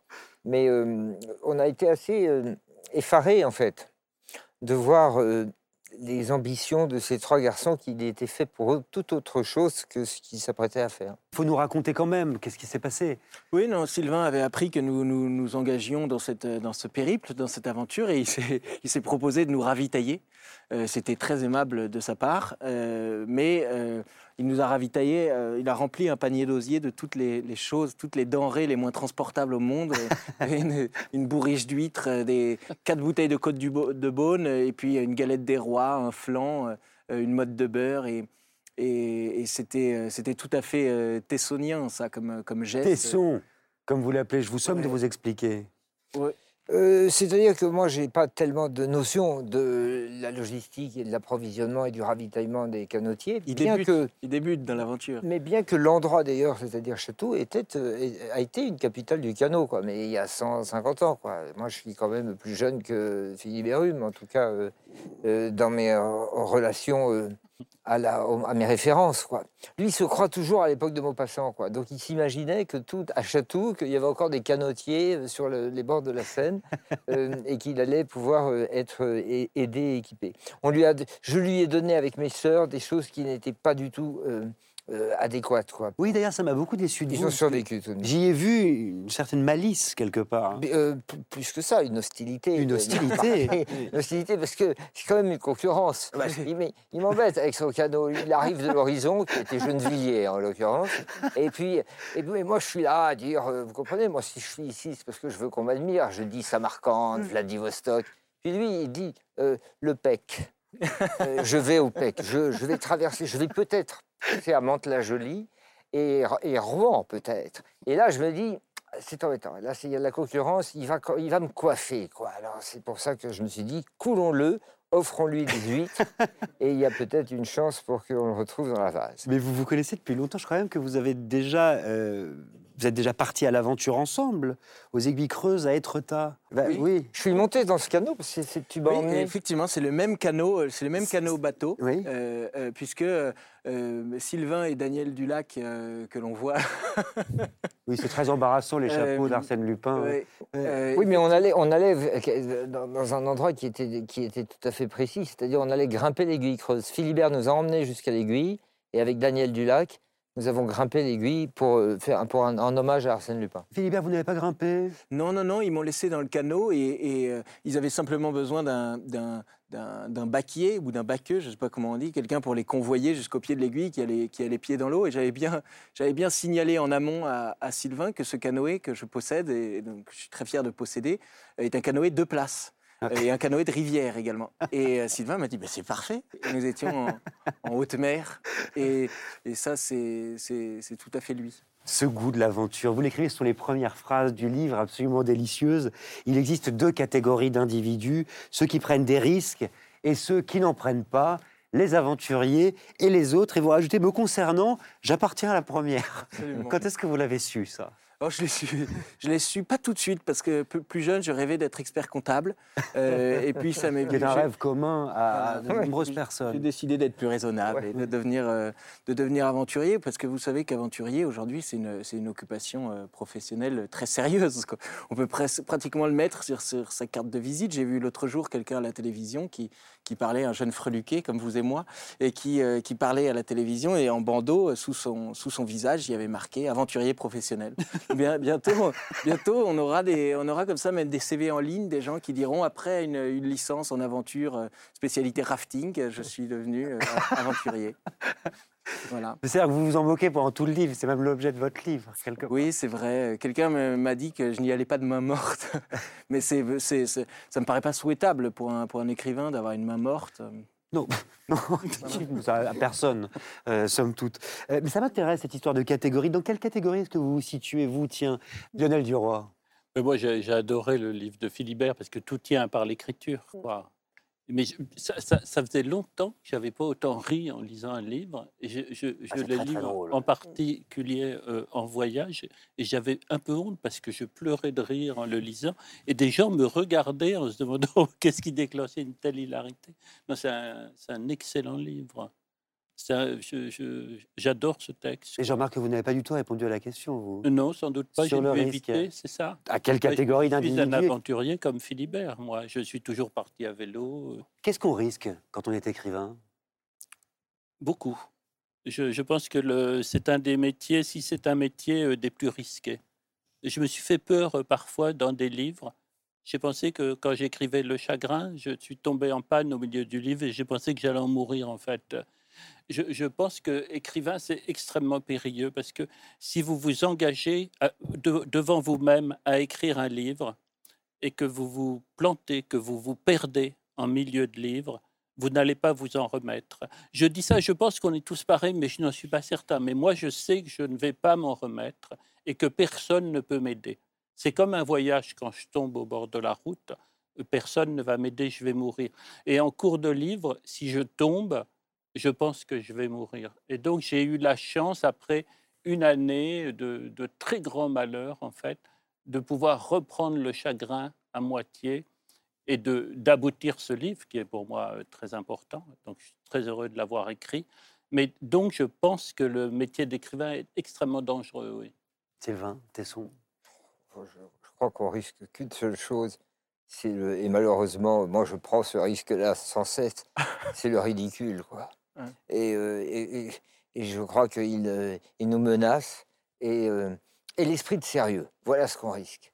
Euh, l'esprit de sérieux, c'est-à-dire ce moment où on a l'impression que ce qu'on écrit est très important.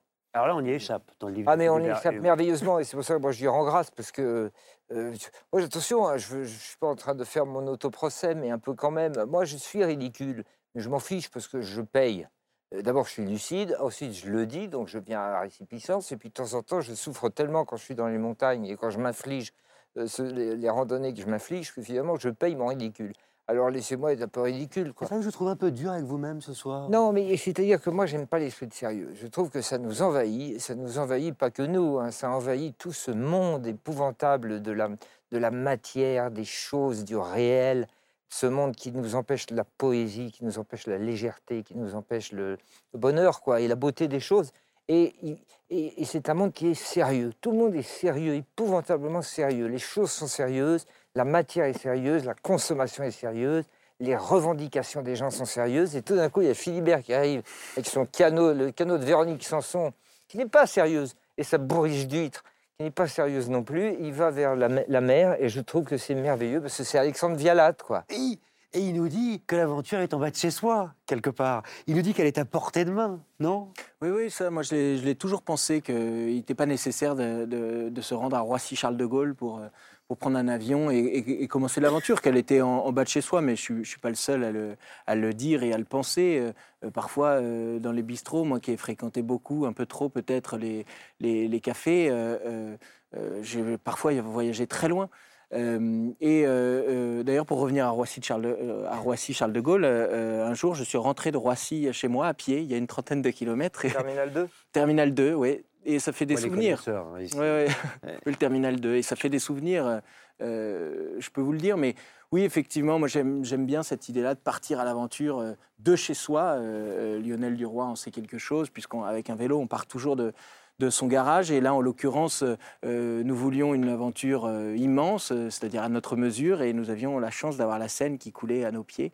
Donc, euh, c'est la Seine que nous avions sous le nez, c'est la Seine que nous avons descendue. Mais si ça avait été le, le fleuve. Congo ou l'Amazone, bien sûr, nous n'aurions pas hésité une seconde. Moi, ce que j'aime dans ce livre, c'est la façon dont vous vous amusez euh, de tout ce qui pourrait sembler délicieusement désuet, comme écrire des cartes postales, euh, par exemple. C'est-à-dire qu'il y a cette scène qui est quand même délicieuse.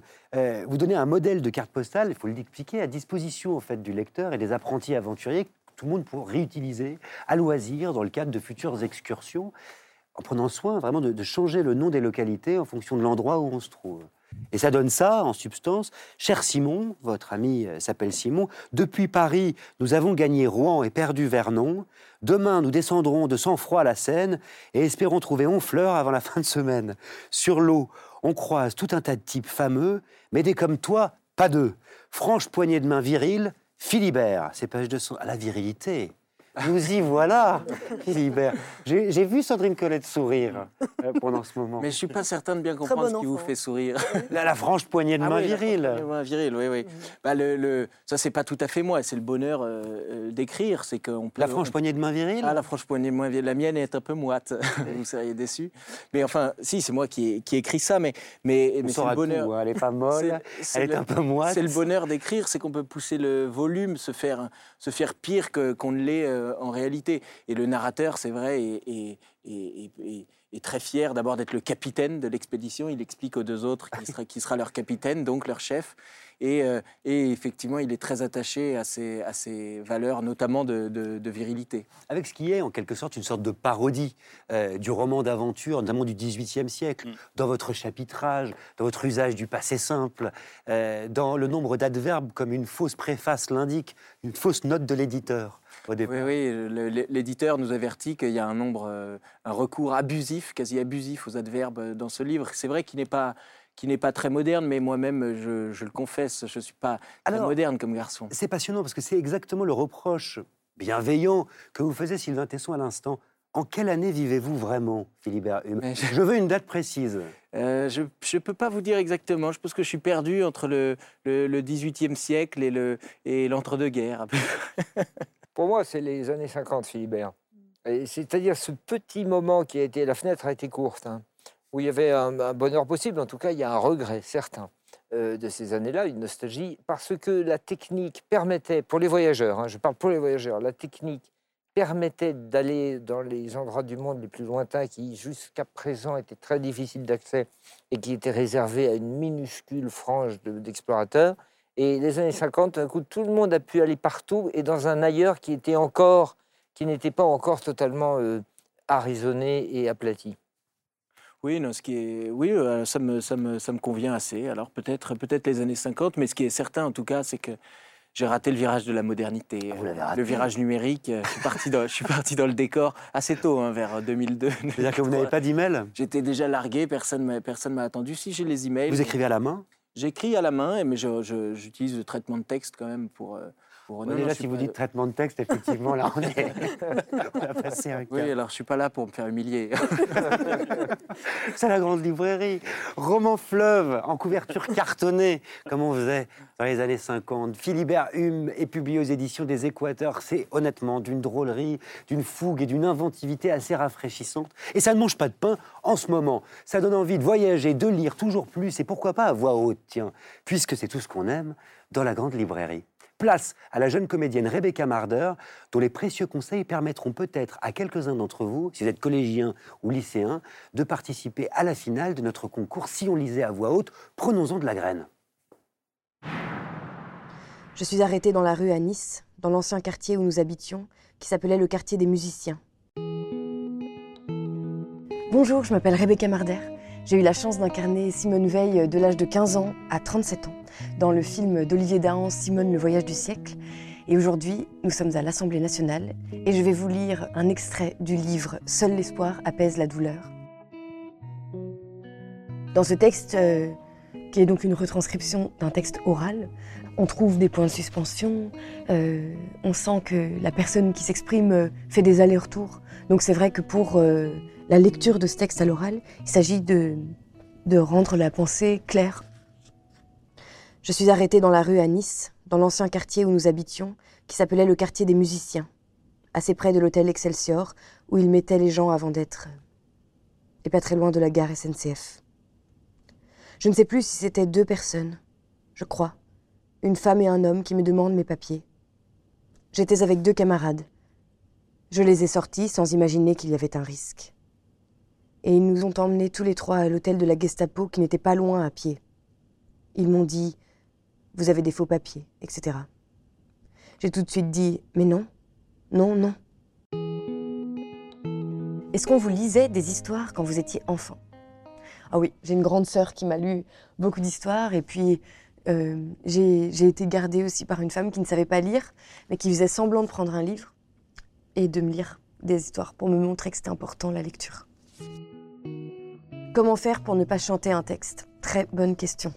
Moi, ça m'a mis du temps. Euh, j'ai mis longtemps à, arrêter de chanter et je crois que je chante encore. Moi, je dirais que pour ne pas chanter un texte, je pense qu'il faut s'attacher à la ponctuation, le lire plusieurs fois chez soi avant, ça aide à ne pas chanter. De clôturer ou de se, de se saisir d'une virgule ou d'un point d'interrogation, ça peut être euh, un bon, une bonne béquille. J'espère que vous avez toutes et tous été attentifs et ça vaut également pour nos invités. Sylvain Tesson notamment, Sandrine Colette, Philibert Hume, Thibaut Covin qui nous accompagne depuis le début de l'émission et Lionel Duroy qui nous emmène ailleurs, lui aussi, Thibaut.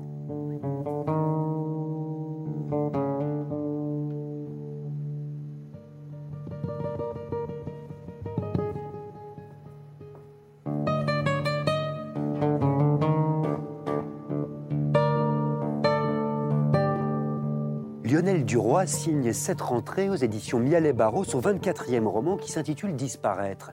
Et c'est l'histoire d'un septuagénaire qui décide de traverser l'Europe à vélo, direction l'ouest de la Russie, Stalingrad ou plutôt Volgograd aujourd'hui. Son but, en finir et disparaître carrément. Disparaître une bonne fois pour toutes. Alors on va pédaler avec lui, on va traverser la Moldavie, la Croatie, jusqu'à arriver dans une petite ville de Roumanie située sur les rives de la mer Noire, au bout du delta du Danube. Mais peut-on réellement décider de sa fin, Lionel Duroy?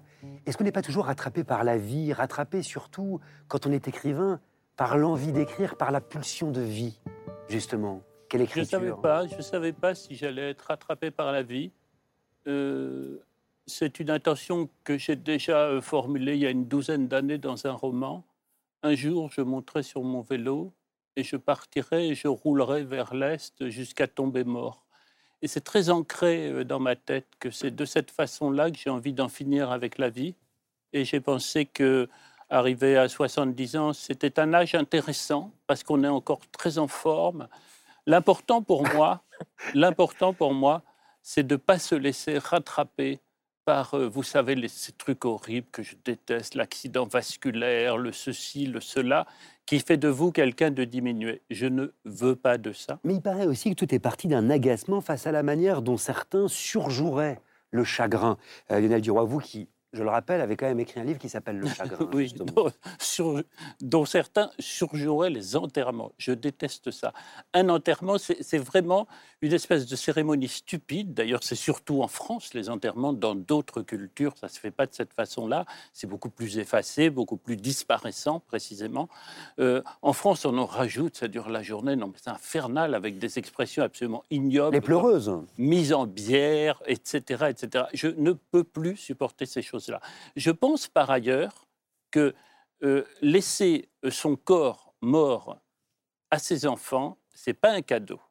Donc, je déteste cette idée-là. J'ai toujours été soigné devant mes enfants. On se tient droit dans la vie, on se tient propre. Or, quelqu'un qui vient de mourir, j'ai vu beaucoup de morts quand même. euh, ça va, euh, c'est bon. euh, on ferait mieux de disparaître, quoi. Mais ça, ça veut dire que vous ne souhaitez pas qu'on vous pleure? Non, pas du tout. Ah non, je ne veux pas qu'on me pleure. J'aimerais même ne pas avoir de tombe. Et je déteste l'idée des gens qui se font brûler.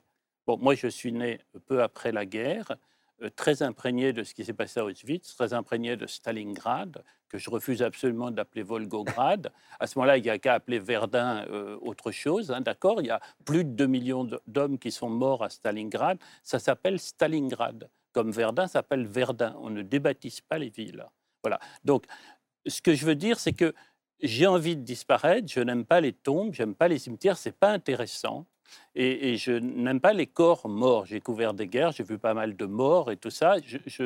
Ça va, quoi. Donc, le, le, sou- le souci que j'ai depuis une douzaine d'années de disparaître est très fondé.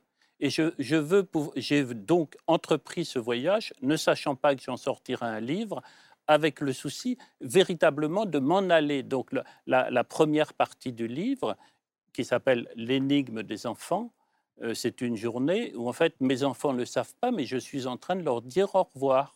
Alors ça y va, hein, effectivement. Prise de bec, vieille rancune, vacherie, mais aussi énormément de tendresse, j'ai l'impression. Écrire sur ce lien, ce lien spécifique qui vous unit à chacun de vos enfants, Lionel Duroy, c'était un des enjeux de ce livre aussi? Ah oui, c'est un enjeu. Ce texte-là, je l'ai laissé à mes éditeurs avant de partir. Vous le dédiez à vos Donc, enfants. le texte sur les enfants, euh, c'était très important. C'est très compliqué à faire, en fait. J'ai quatre enfants que j'aime énormément, mais au fond, au moment où on va partir pour disparaître, qu'est-ce qu'on retient de ces enfants? Et donc, c'était intéressant pour moi, en une centaine de pages, de parvenir à dire combien je les aime, mais pourquoi je les aime? Qu'est-ce qu'il y a de si fort en chacun d'eux? Pour que je le- l'emporte avec moi dans mon cœur Ils ne savent pas que je vais m'en aller. Et puis, les liens qu'ils ont entre eux, ils s'agacent mutuellement. Je les agace, on s'agace tous, évidemment. Mais on s'aime, c'est vraiment un truc très fort, quoi. Et ça, je, ça, je voulais le mettre en mots. Vous voyez, c'est ça, on parlait des mots tout à l'heure. Les mots, c'est vraiment très important. Parce que ces mots-là, ils vont, ils vont rester. Voilà. Et, et donc, ils vont rester pour moi. C'est-à-dire qu'ils me rendent intelligent par rapport à mes enfants d'être parvenu à formuler toutes ces phrases. Donc ce texte-là, euh, dans ma tête, il allait être publié plus tard, à titre posthume. Je ne serai plus là. Voilà, mais je, laissais ça important. J'étais clair avec moi-même sur la façon dont je regarde et j'aime mes enfants. Et ensuite, je pars. Après, c'est mon aventure personnelle. Ça ne regarde que moi, la façon dont je veux quitter euh, la Terre euh, pour disparaître. C'est important de parler de cette première partie quand même, parce que ce que vous racontez dans Disparaître, c'est aussi le rapport souvent problématique qu'entretiennent vos enfants avec ce que vous écrivez. Euh, Vous rappelez d'ailleurs euh, comment votre fils aîné a attaqué votre maison d'édition en justice euh, pour violation de la vie privée après la publication de votre roman Oui. Colère. Les reproches, justement, de vos enfants qui sont des lecteurs aussi, qu'est-ce que vous en faites, au fond, vous? Ah ben, c'est- une question fondamentale. Fondamentale. Je, je pense qu'être enfant d'écrivain, c'est impossible, c'est très compliqué, etc. Donc mes enfants se positionnent différemment par rapport à tous mes livres.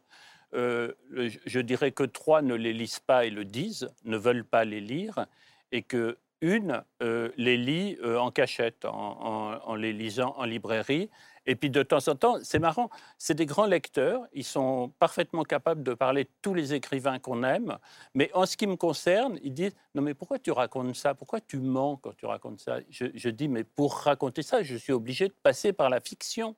Ça ne m'intéresse pas de. Par exemple, le déjeuner euh, qui ouvre ce livre Disparaître, il n'a jamais existé. On ne s'est jamais vu tous les cinq. C'est un roman euh, qui me permet de dire la façon dont on a fonctionné tous ensemble. Mais vous êtes libre de dire ce que vous voulez, en revanche? Non, je, je suis libre d'approcher le plus près possible de ce qu'on a ressenti. C'est pas ce que je veux. C'est une forme de vérité qui n'est que la mienne, mais c'est pas ce que je veux. Je- J'essaie, vous, vous comprenez bien, surtout quand je parle de mes enfants, Bien sûr. c'est très important. Je veux être juste par rapport à la façon dont on s'aime. Moi, la question que je vous pose, c'est vous ne vous interdisez rien? Ah non, je m'interdis rien, sauf de violer leur espace privé. C'est-à-dire, vous remarquerez que dans ces pages-là, jamais je n'entre dans leur vie intime. Je ne parle que de nos rapports. Je ne dis pas qui ils sont par ailleurs. Je Hein pense Non, non. Tout de suite à, ce, passage absolument magnifique, qui est une leçon d'écriture en fait, où vous écrivez, Lionel Duroy, pour dire le tremblement, l'effondrement, il faut travailler les phrases jusqu'à ce qu'elles éclairent ce qu'il y a de plus obscur en nous, d'indicible, d'inavouable. Et s'il faut inventer une scène pour faire ressurgir l'émotion ou l'horreur d'un moment, je vais l'inventer, bien sûr. Bien sûr, je vais l'inventer. C'est ça que mes enfants, parce qu'ils sont mes enfants, ne peuvent pas comprendre, alors qu'ils le comprennent quand ils lisent Flaubert ou, quand ils lisent euh, Sandrine Colette. Là, ils le comprennent. Mais quand ils lisent mes livres, on, on dirait qu'ils deviennent des petits policiers, qu'ils deviennent des petits policiers. Ils traquent ce qui est faux, mais tout est faux. Tout est faux pour mieux dire tout ce qui est juste. Vous inventez, vous, Sylvain Tesson? Non, je ne suis pas un écrivain de l'imagination. euh, L'imagination, elle est au détour de chaque phrase. Pas tellement, enfin pas pour moi. Moi, je suis un écrivain de la photographie, de ce que je vis. J'ai besoin de vivre des choses pour les écrire. Je serais incapable d'aller convoquer en moi des, euh, des mondes que j'inventerais. Euh, je suis moi fasciné par euh, ce rapport que Lionel Durand entretient avec la réalité et la fiction. Le fait de ne jamais euh, vouloir euh, dire ce qui est, mais de recourir à la- au truchement euh, de la fiction. Je trouve ça à la fois euh, étrange, euh, euh, pudique certainement, euh, noble, euh, pas, pas très facile. Et puis je trouve que franchement, c'est bien la peine de faire des enfants si en plus ils ne sont pas vos lecteurs. Quoi. Enfin, franchement, vous auriez pu réfléchir avant. Quoi. Ou alors les, mieux, les élever mieux. Euh, ça m'embêterait. J'ai l'impression. Non, mais j'ai l'impression à vous lire, moi, que le fait de faire des enfants, c'est se donner une bonne raison de savoir pourquoi on voyage, quoi, pour prendre la fuite le plus vite possible et disparaître. Ou, ou pour écrire, parce que l'écriture est au centre hein, euh, de disparaître, il faut quand même le, le rappeler, euh, puisqu'on ne peut pas disparaître, se rayer de la carte, tout en continuant à écrire. C'est une évidence. Pour écrire, il faut être vivant.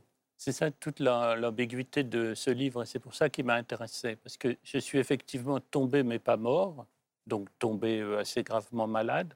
On m'a récupéré, on m'a mis dans un hôpital, on m'a soigné. Alors là, je suis d'accord avec vous.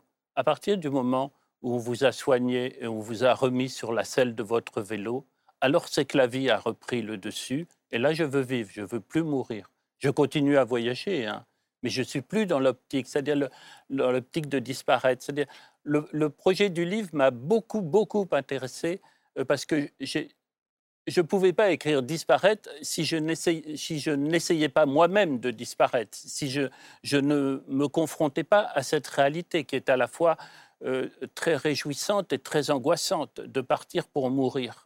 Mais à partir du moment où le voyage ne m'a pas tué, le désir d'écrire sur ce qui s'est passé pendant ce voyage devient bien plus fort. Ça, devient passionnant à ce moment-là parce que c'est comme si cette aventure m'avait pi- piégé pour me donner un énième livre, en fait. Mais évidemment, si j'étais, ça peut pas être une fiction. Vous racontez pas juste pour rire que vous allez partir à vélo et rouler vers Stalingrad pour mourir au bord d'une route. Ça, c'est pas, pas juste pour rire. Alors qu'en fait, c'est un livre assez joyeux euh, sur la mort. Voilà, parce Oui. que j'en ai marre de des cérémonies autour de la mort. Je trouve ça trop nul. Je veux plus me pointer à aucun enterrement. J'en ai plein le dos. Mais n'y allez pas, euh, Lionel. euh, Vous Oui, savez, mais on peut toujours dire non. hein. Voilà, je, je me condamne à ne plus Oui. y aller parce que euh, on fait semblant d'être surpris par la mort, c'est exaspérant. Depuis l'âge de 14 ou 15 ans, on sait bien qu'on va mourir. Donc c'est pas une surprise, c'est un, un moment très intéressant. C'est un moment qui nous appartient, mais c'est pas la peine d'en faire toutes ces cérémonies. Alors, hein. donc, vous enfourchez votre vélo. euh, Qu'est-ce que vous ressentez, tiens, vous, quand vous êtes sur votre vélo, justement, et que vous pédalez? Je vois que vous nous avez apporté un objet, vous aussi. Alors, Ah c'est oui. pas un fer à cheval ni un marteau, c'est une selle. Ouais, euh, Je vous ai apporté la selle de mon vélo sur laquelle je pédale depuis 50 ans. En je vous en remercie, Lionel. Euh, J'aime beaucoup cette selle. Qu'est-ce qu'elle raconte très attachée. Elle raconte beaucoup de choses. Elle raconte mon premier voyage où je suis parti faire seul 7500 km de Paris, aller-retour jusqu'au sud du Maroc. et qui a été vraiment un tournant dans ma vie. C'était accompagné par l'écriture, c'est là que je me suis mis à écrire en fait. C'était vraiment un tournant très important. Et depuis, le vélo et, l'écriture en fait euh, construisent ma vie. Les, les, deux, ils se conjuguent en permanence. Vous écrivez, c'est très beau, sur mon vélo, j'ignore la dépression. Absolument, ouais. Et, en fait, c'est marrant parce que quand on part pour mourir là sur un vélo, là, je suis sur mon vélo là derrière, euh, le, le fait de savoir que j'ai 5000 km devant moi, c'est 5000 km de, de bonheur en fait. Tant que je pédale, je ne suis que dans le plaisir d'avancer et d'écrire le soir. Quoi. Mmh. Et, et, en fait, ça, oui, ça me contient, le vélo me contient.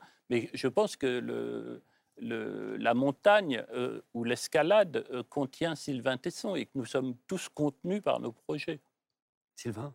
Oui, euh, l'idée qu'il faudra rendre en mots ce qu'on a vécu en fête, en effort, en, en émerveillement parfois, c'est un motif en fait merveilleux. On va chaque jour vers l'heure qu'on va consacrer à sa page d'écriture le soir. Et, et, et le, le voyage devient à la fois le motif, la raison, et puis la source de l'inspiration. C'est presque une, sorte de, discipline. Quand tous les matins, euh, Lionel Durand enfourche son vélo, c'est une discipline. Parfois, il n'a pas envie d'y aller. Il est malade à un moment. Puis il a cette crainte que tout se dérègle, que ses moyeux arrière se dérèglent. Et pourtant, il part. C'est pas quelque chose qu'il a envie de faire. Et moi, quand je, fais mes, randonnées euh, dans la montagne non plus, euh, tout, en moi me dit que c'est pas du tout la chose à faire, on serait mieux ailleurs. Et pourtant, on y va parce qu'on sait qu'on va collecter tout ce qui est nécessaire à, à remplir la page d'écriture. Et on échappe à la dépression parce qu'enfin, on a quelque chose à faire.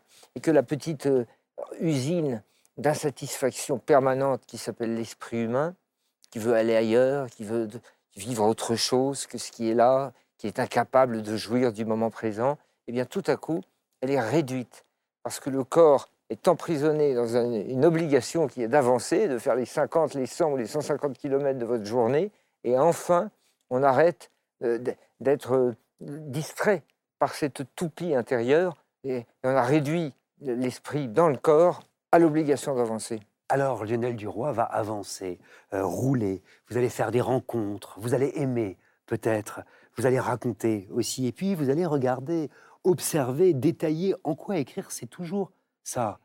Regarder, observer, détailler, voir. Ça, ça, ça m'intéresse parce qu'en fait, c'est aussi ce que dit Sylvain. C'est tellement fatigant ce qu'on fait toute la journée qu'on est tout le temps obligé de se dire oui, mais là, je suis en voyage, c'est beau ce que je traverse, en fait, c'est beau ce que je vois.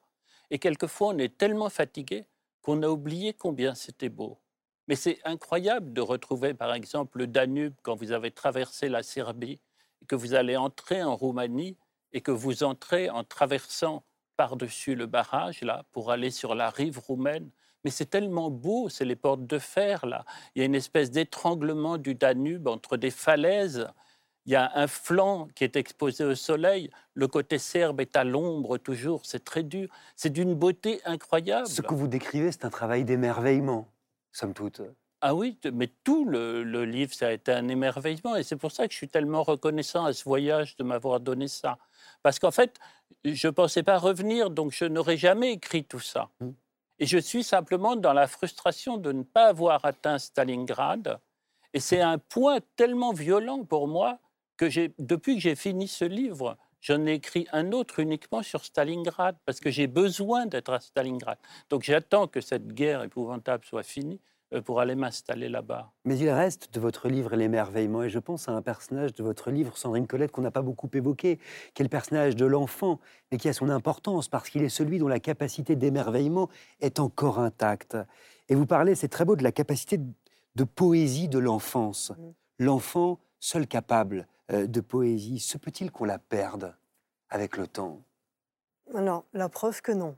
C'est-à-dire que c'est un effort d'essayer de la rechercher, de la retrouver. Oui, oui. Après, c'est ça. C'est peut-être, c'est moins spontané, c'est moins inné. Euh, est-ce que euh, aujourd'hui, on s'arrêterait parce qu'il y a un papillon posé sur une fleur qui nous semble différent des autres, ou parce qu'il y a un, scarabée qui, qui, passe et qu'on se demande simplement où il va? Est-ce qu'on prend ce temps-là? Ce qu'on faisait effectivement spontanément quand on était enfant. Et je pense qu'il y a un, regard qu'on perd, il y a une distance qui se fait. C'est ce qu'on a dit aussi, c'est que éventuellement il n'y a plus moyen de parler à la nature aujourd'hui. Euh, J'en suis pas sûre en fait. Moi, je pense qu'il y a justement ces moments entre deux, ces moments différents, Ouais. ces moments où on n'est pas comme d'habitude, donc dans le voyage peut-être, euh, où euh, notre regard réussit à ne plus être celui de l'adulte englué dans, en fait, dans le quotidien, euh, et euh, qu'on va retrouver quelque chose, quelque chose de l'enfance à ce je moment-là. Je crois qu'il faut se mettre en danger pour revoir le monde, en fait. C'est quand vous, quand vous êtes nu, sans aucune protection, que vous voyez enfin le monde. Qu'est-ce qui vous émerveille, vous qui êtes le plus jeune euh, d'entre nous, Philibert Hume non, puisque je suis né au XVIIIe siècle, vous le rappeliez tout à En l'heure. 1950, disait Donc vous me devez le respect. tous. Euh, non, effectivement, je crois qu'il y a un devoir euh, euh, d'enthousiasme. euh, euh, oui, c'est- quasiment un devoir, je crois, d'émerveillement. Continuer, c'est une discipline. euh, Ça s'entretient. ça s'entretient, je crois. Il faut sans cesse remettre du, du bois dans, dans l'âtre.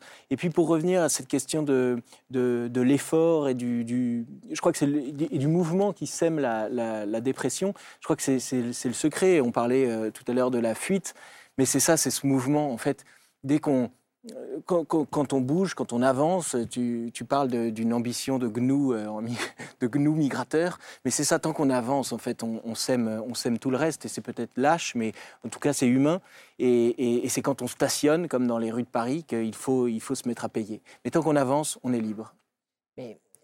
Il faut, il faut être honnête. L'enfant dont vous parlez, euh, l'enfant qui s'émerveille du papillon, euh, il veut pas mourir. Il veut pas disparaître. Il n'y a rien de plus euh, attaché à sa vie, à son un intérêt immédiat qu'un enfant. Enfin, un, un enfant, c'est la voracité absolue. Il est prêt à tout, à tout, à faire souffrir tout ce qui est autour de lui pour vivre. C'est incroyablement vorace, un enfant. Mais il est capable d'émerveillement. mais il est capable d'émerveillement. Mais, mais si on est très honnête, le livre de Lionel Duroy, que moi j'ai infiniment aimé, parce que cette idée de la disparition, ces références à Tolstoï qui lui-même voulait se dissoudre, tout ça, c'est exactement ce. C'est ma patrie intérieure. Mais il est épouvantable, ce livre, quand on y pose bien. Vous vous rendez compte qu'on lit, euh, on lit l'aventure d'un homme qui veut mourir à Stalingrad. On devrait être effrayé. Et pourtant, il y a l'émerveillement. C'est là où il y a la prouesse. C'est de vouloir faire le, le motif de voyage le plus nihiliste qu'on puisse imaginer, vouloir mourir à Stalingrad. Enfin, on se dit, c'est de la psychiatrie. Et pourtant, c'est drôle, c'est merveilleux, et finalement, le voyage est vital. Donc bravo. Il est là, à la sortie du nouveau roman de Lionel Duroy, Disparaître, qui vous donnera envie de prendre la poudre d'escampette sur le premier Vélib, Vélov, Biclou et Haute Bécane, que vous trouverez à votre disposition. Comment on fait? C'est la fin de l'émission, il faut la terminer. Sylvain Tesson, est-ce que vous prenez ma place pour la conclure? Ben, Normalement, ce qu'on devrait faire, c'est tous se casser. Quoi. On se lève, on se casse. Ah non C'est ça que disent les voyageurs. Mais vous voulez me faire rasseoir. Oui, sur ma, à ma place, on échange. Pour la terminer en poésie, cette émission, si vous le voulez bien. Je la cite maintenant. Ouais. C'est Brocéliande de de- d'Aragon. Vous regardez bien devant vous, droit dans les yeux. Et le monde est pareil à l'antique forêt, cette tapisserie à verdure banale où dorment la licorne et le chardonneret. Rien n'y palpite plus des vieilles saturnales, ni des rondes de lune où les lutins dansaient. Inutile aujourd'hui de lire le journal, vous n'y trouverez plus les mystères français. La fée a dû s'enfuir du fond de la fontaine et la fleur se fana qui chut de son corset. Mais le bel autrefois habite le présent. Le chèvrefeuille naît du cœur des sépultures, et l'herbe se souvient au soir des vers luisants. Ma mémoire est un chant sans apogéature, un manège qui tourne avec ses chevaliers. Et le refrain qu'il moue vient du cycle d'Arthur. Merci, Sylvain Tesson, pour les mots, pour le rythme, pour la poésie. Merci à tous. Euh, Philibert Hume, Sandrine Colette, Lionel Duroy, évidemment, de nous avoir accompagnés. Merci à vous toutes et tous de nous avoir regardés. Thibaut Covin, on va terminer l'émission avec vous, si vous le voulez bien. Merci infiniment d'avoir été avec nous. Merci à vous, c'était un bonheur. Aujourd'hui. Vous accompagner, merci. Comment on fait? Je joue pour vous. Bac Avec joie.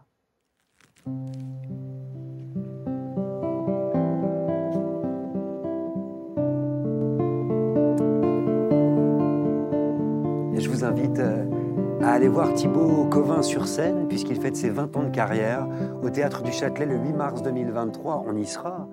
La Grande Librairie. C'est fini pour aujourd'hui. On se retrouve la semaine prochaine avec Annie Ernaux.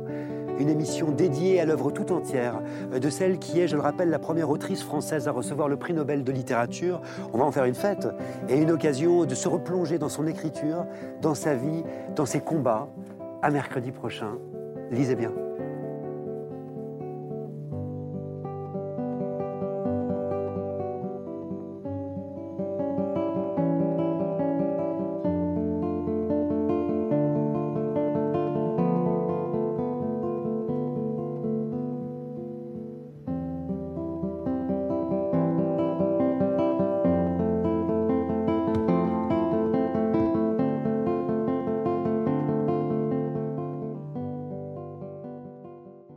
C'était La Grande Librairie, un podcast de France Télévisions. Si ça vous a plu, n'hésitez pas à vous abonner pour ne rien louper. Vous pouvez aussi retrouver les replays des émissions en vidéo sur France.tv.